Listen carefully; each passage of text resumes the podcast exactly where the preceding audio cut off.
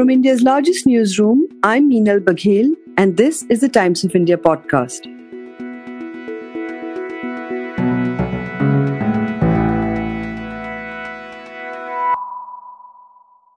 In the past, you've called smartphones a spy in your pocket. Do you think this confirms that? I think it's actually worse. Uh, when I said they're a spy in your pocket, uh, it's the potential, it's the capability, it's the fact that, you know, um, these things are, are talking to the mobile phone network and tracking your locations. You've got, you know, Facebook spying on you. Uh, but these are largely commercial programs for commercial purposes. What we see now are people uh, creating an industry to hack those phones and go beyond the level of spying that already previously we knew existed. And now they're actually taking control of that phone fully and turning it against the people who bought and paid for it, but no longer truly own it. And the thing is, these phones are clones. When we're talking about something like an iPhone, uh, they're all running the same software around the world. So if they find a way to hack one iPhone, they've found a way to hack all of them. And they are doing that and they are selling that.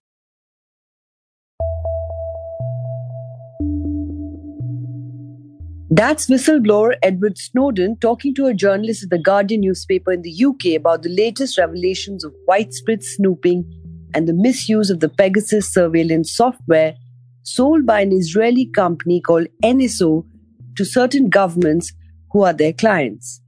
The data leak is a list of more than 50,000 phone numbers that have been surveilled by various governments between 2017 and 2019.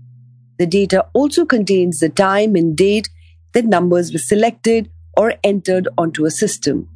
For instance, it is now revealed that in 2017, the phones of the close aides of the then Karnataka Chief Minister Siddaramaiah were allegedly hacked and infected using Pegasus. Remember, this was the time that the Congress government was toppled by the BJP as part of its Operation Kamalam. A former election commissioner opposition leaders and their families and friends, a couple of leaders from the present dispensation, and several journalists have now been identified as those whose phones were hacked, and in the coming days, more names are likely to be made public. While the government has neither confirmed nor denied buying the Pegasus software from NSO, the new IT minister, Ashwini Vaishnav, told Parliament that there was no substance in the allegations of widespread surveillance. Ironically, Ashwini Vaishnav is one of the two BJP ministers who have been identified among the list of people whose phones were allegedly hacked using Pegasus. A highly sensational story was published by a web portal yesterday night. Many over the top allegations have been made around this story. Honorable Speaker, sir, the press reports have appeared a day before the monsoon session of the Parliament. This cannot be a coincidence, Honorable Speaker, sir. In the past, Similar claims were made regarding the use of Pegasus on WhatsApp. Those reports had no factual basis and were categorically denied by all parties, including in the Supreme Court. The press reports of 18 July 2021 also appear to be an attempt to malign the Indian democracy and its well-established institutions. We cannot fault those who haven't read the news story in detail. But how exactly does Pegasus work? And how does a hacking tool endanger the essence of Indian democracy? I asked Nikhil Pahwa to explain. He's a journalist, digital rights activist, and founder of Medianama and writes frequently on censorship and the internet and also about mobile regulation in India. So, uh, Pegasus is a software created by the NSO Group, an Israeli company, which is used for surveillance and spying.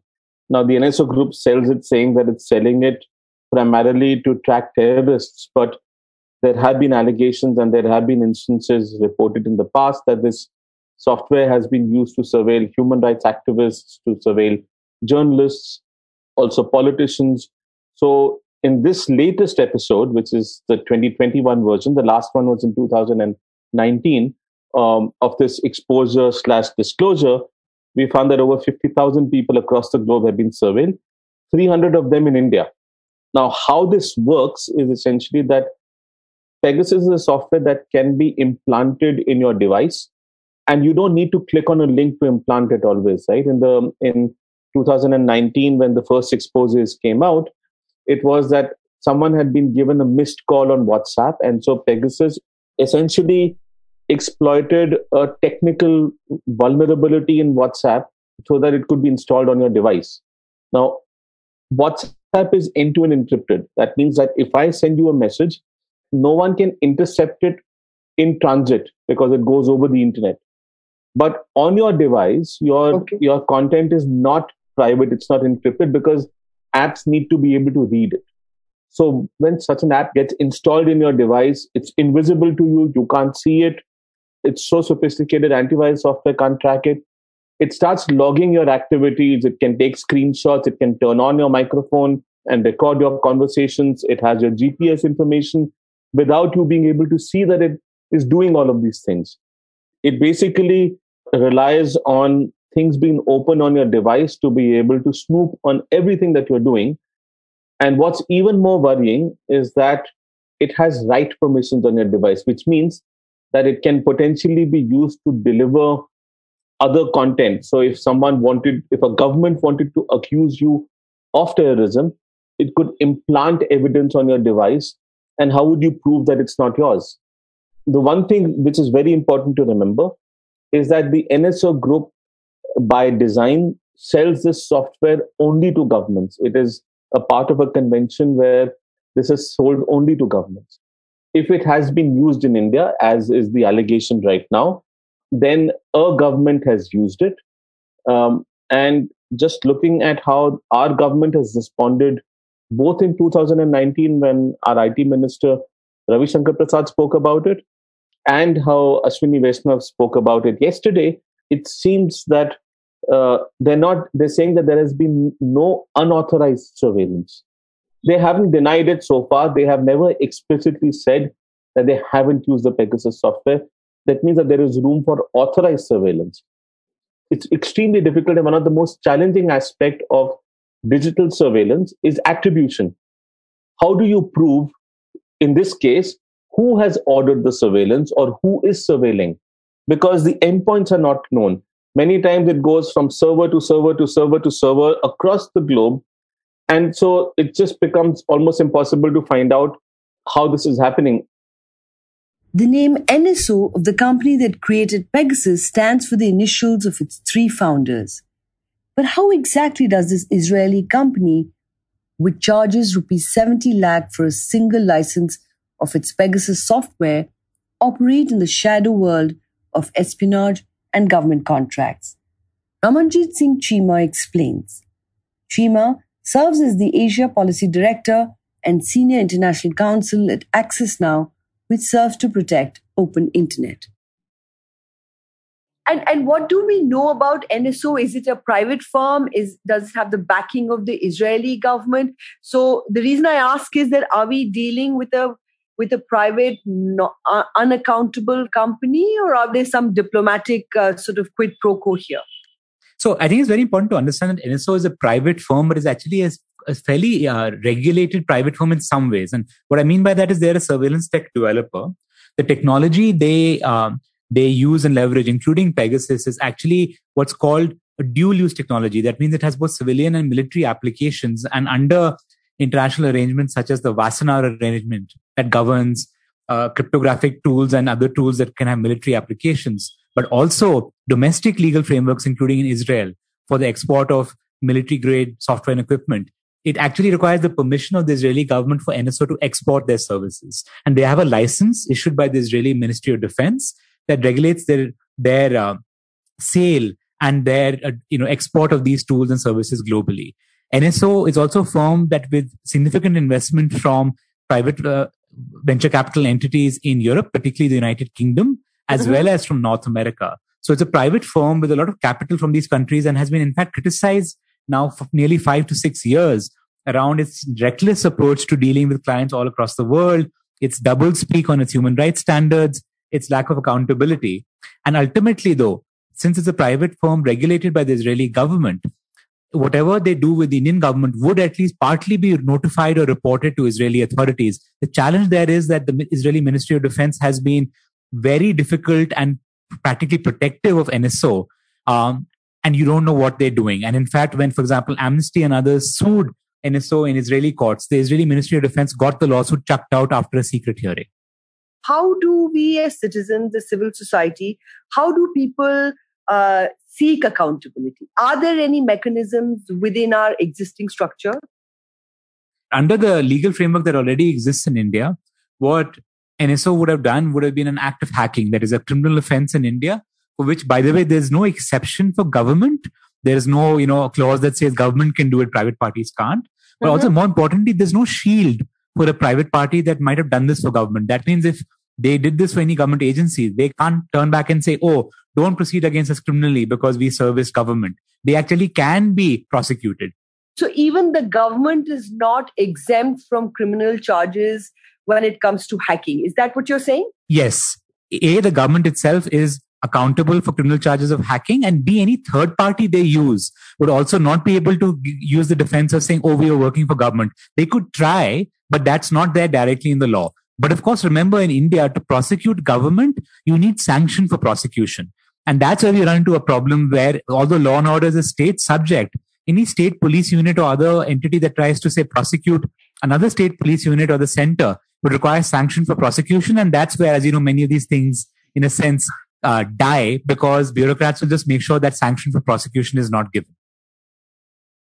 Uh, in the eventuality that the center has sanctioned this hacking, the center you, will need to give permission for itself. And absolutely, that's a sort of all perverse situation we have, which is exactly why I think a lot of people are saying at the minimum, you need a truly independent judicial inquiry set up, even if not by the government, perhaps even independently reporting to a legislative or parliamentary body.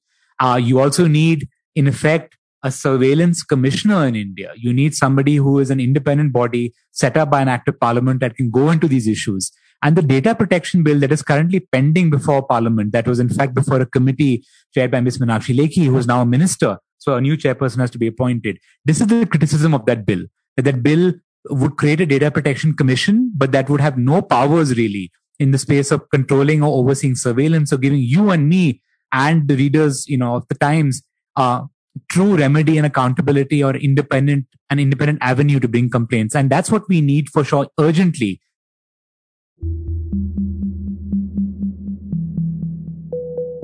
so the only safeguard we have right now is actually the Puttaswamy judgment uh, that gave us the fundamental right to privacy. And that allows us to go to court to challenge surveillance in this manner. Even if we had a personal data protection bill, um, it wouldn't help because in its draft stage, in the last draft that we have seen, very clearly the government has got an exemption from the provisions of the bill. So it is going to help stop big tech surveillance and control and give us rights over data when it comes to big tech collecting data. But it won't help us when it comes to the government collecting data, the government surveilling us or profiling us. And it will take going to court to challenge some of these things um, in order to bring about surveillance reform and data collection reform when it comes to the government. I asked Nikhil Pahwa, whom you just heard, whether the courts in India were hearing petitions on this. On surveillance, there is a petition from the Internet Freedom Foundation. Again, I don't think it has moved forward for a while, but if there was ever a reason for it to move forward, it is now. I do think that uh, people who have been impacted by this surveillance perhaps need to also move court to assert their fundamental right to privacy and demand accountability or at least an investigation. What we need is structural reform. We need a surveillance law. We need accountability of surveillance agencies to parliament. We need uh, there to be a sanctioning of surveillance when it is needed based on certain objective criteria done by a judge we need multiple steps, uh, you know, where if the surveillance has to go deeper, then there has to be a higher threat perception uh, backed by evidence. It can't just be, you know, on a lark. I mean, the fact that an election commissioner was being surveilled so close to elections is just astounding. How can that be allowed in a democracy? What are the what are the uh, the larger implications for the country going forward? I think what we're probably going to see is the normalization of surveillance and this this heightening of this rhetoric that if you haven't done anything wrong, why do you worry? And that people who worry about surveillance are working against the nation or are anti nationals. And that rhetoric is going to pipe up because, you know, the guy in, uh, on, on the ground is going to look at it and say, look, I'm not going to be surveilled. It's only these powerful people who are being surveilled. And if I love my country, I love my government. And therefore, the opposition is just preventing the growth of India. That's, that's the kind of rhetoric we're likely to see. We're already seeing some strands of it. But I think all of it depends on, on, on how the people who have been impacted, on how they respond. Are they going to go to court on this? Are they going to petition the Supreme Court? Are parliamentarians who have been subjected to surveillance going to consistently push back and not shift focus to other issues and not get distracted by other issues? It's one of the two big internet governance problems globally of attribution and jurisdiction. So even if it's an outside agency, we may not have the jurisdiction to act on it. And if it is internal, then it will be impossible to attribute. If you notice, even the reports that have come out are unable to conclusively attribute it to an entity. And what the government is doing it is that it's using that gap of lack of attribution to say that you know there is no conclusive proof. And that's the problem. It's going to be impossible to find conclusive proof unless you get access to you know orders for purchase and you have information of, of, of sanctions of surveillance from within the government and that's going to be protected under national security, which is exactly why we need parliamentary oversight on surveillance.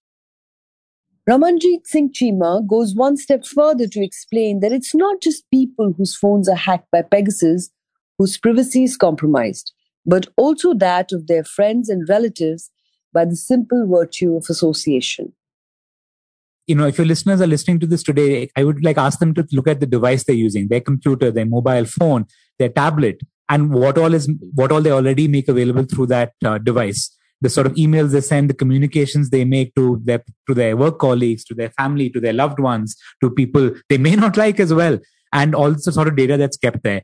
You have a device in your pocket or on your desk that has an active microphone and video camera that can be turned on via software at any point of time not just your information, but the information of your friends and colleagues whose, you know, personal details, financial information you might keep. Everything is there. You know, the, the test I often give to people is, would you give your password to your device or to your, you know, your personal email account to somebody else? And imagine mm. a software suite that can like make that choice of giving your password be irrelevant because it can access it all anyway. Store this data, not just for now, but for years and years and be able to use it to compromise not just yourself, but even others.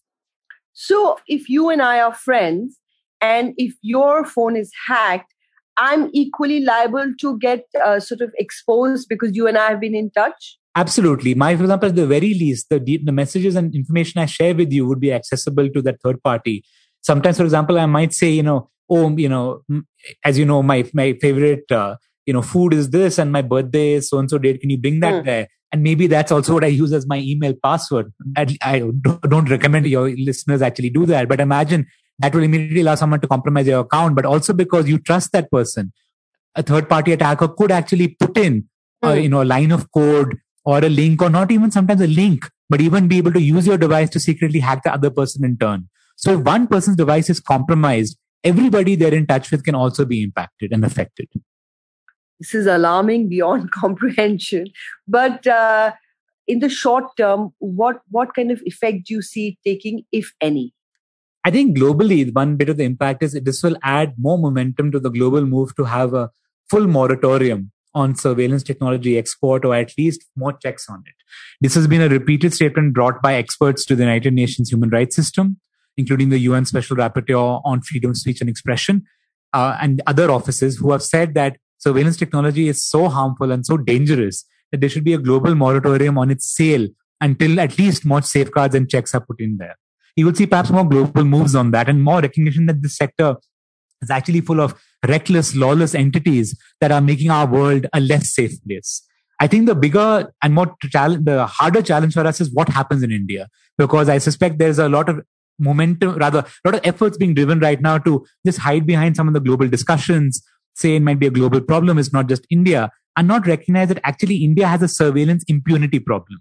If you look at every surveillance scandal India has had over the last 15 to 20 years across different political parties, there's been very little accountability and very little change.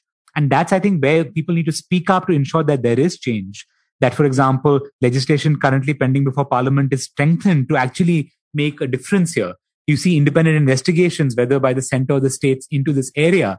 And we ask for that accountability because I think it's remarkable that we've had at least two major revelations about this sort of hacking activity happening in India just within three years. And yes. you still have a situation where the government has not said categorically or not whether it has had any dealings with NSO.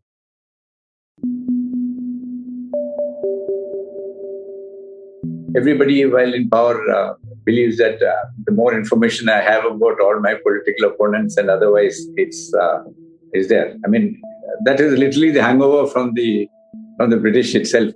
One has to be extremely careful about one says or one sends on mail. It's, it's 100%, it is, as uh, uh one of the US uh, people uh, told me, he said, you have to assume that your phone is hacked. And every whatever you say on that, and anybody who says that my phone has not been hacked is living in a fool's paradise. That's G.K. Pillai, the former bureaucrat, was the Home Secretary when the infamous Neera Radia tapes India's last big snooping scandal broke out. He claimed at that time that the telephone interceptions had been authorized by the then Home Ministry on accounts of allegations of tax evasion. Pillai has a more pragmatic view of interceptions and believes that snooping, within the ambit of prescribed regulations, is a powerful tool in the armory of any government. I can give you one example which happened. One of the enforcement agencies were actually when I was Union Home Secretary, they were tapping somebody for what I would say as black money uh, dealings. But during the conversation, one of the conversations, he mentioned about a payment of rupees five crores being made to somebody in the Home Ministry uh, for something else. It was something. It was basically doing something on transfers and postings. It actually turned out to be. But that information comes to us. And once it comes to us, we actually put everybody under because we didn't know who it was, who was being. We put all the you know, literally joint secretaries, including the Home Secretary, under watch for 15 days. And we found out when the call came to a particular officer, from there, they, then they tapped it. And government does this all the time. For people in sensitive departments of the government, literally on an annual basis or sometimes on a six monthly basis, uh, you come under surveillance uh, by certain agencies on a 20, 24 by 7 basis. That is part of government's uh, to ensure the integrity of because if you are in a sensitive post, they can't afford to have somebody who is without the knowledge of the government uh, in touch with some foreign agencies or being blackmailed yes. or is passing. So this is something which is done. I mean, 24 by 7, it is being done uh, across sensitive ministries like uh, home, defense, and so on and so forth. The names that we see coming out now are very different from, uh, uh say, the usual terror suspects that were surveilled in the past. Is that something that surprises you? Number one. Number two, as somebody who has been part of the government and understands the various pressures and pulls and pushes, what is your take on surveillance by the government and what are the safeguards that should be strengthened perhaps? I think the the more more important uh, aspect which I see is that there are so many commercial applications which are available. And they are available, some of them are off the shelf for surveillance. And they are used by different agencies and they don't cost much. Some, some cost in thousands, some in lakhs. It's widely available for people to use for, you know, I mean, all private detective agencies which are, you know, looking into matrimonial disputes, etc., they are, you know, tapping the husband or the wife's phone to see whether, you know, so this is sort of something which is all the time uh, taking place. But there, of course, that tapping is really illegal. So that is never used as such in the courts, but it, is enough to, you know, give a transcript of that to either to the husband, the wife, who then takes that and then shows it and, you know, uses that as, you know, you want to say pressure or blackmail to get what she, uh, you know, to uh, and you can use and, and and in the same vein you can perhaps use much more sophisticated technology to uh, keep a tab on on others. It's i mean going beyond matrimonial disputes or business disputes you can use it at a much larger level too. We know that in business, business people use it to spy on their competitors to find out what uh, competitors are doing. Um, they eavesdrop on their board meetings to find out what somebody's trying to take a decision for a merger, amalgamation, you know, to, anything to get some advantage on your competitor's strategy and so on. This is uh, quite widely used. Uh, as somebody who has uh, who understands the kind of power that governments can wield over private lives or private individuals, what kind of safeguards do you think we need? Well, I think the most important thing is that you need a, a Data Privacy Act, which protects the citizens from uh, for uh, their privacy. So, if somebody is uh, tapping into my phone without due authorization, I must get some remedy in terms of being able to take punitive action against that person and stop the thing from taking place. And therefore, the Data Privacy Act is absolutely essential, which must have an independent regulator. Snooping then on its own people, it would seem, has a tacit bipartisan consent among political parties. Ramanjeet Chima cites the example of the BJP itself which, when it was in opposition, was one of the strongest votaries of surveillance reform. But today, now that it occupies power, it plays the same game. It would seem that all political parties, bar none, have uh, surveilled people in the past or at the present. I mean, at the present moment. So even state governments have their own surveillance mechanism. So it's not that they would be particularly keen to bring in very strong anti surveillance laws.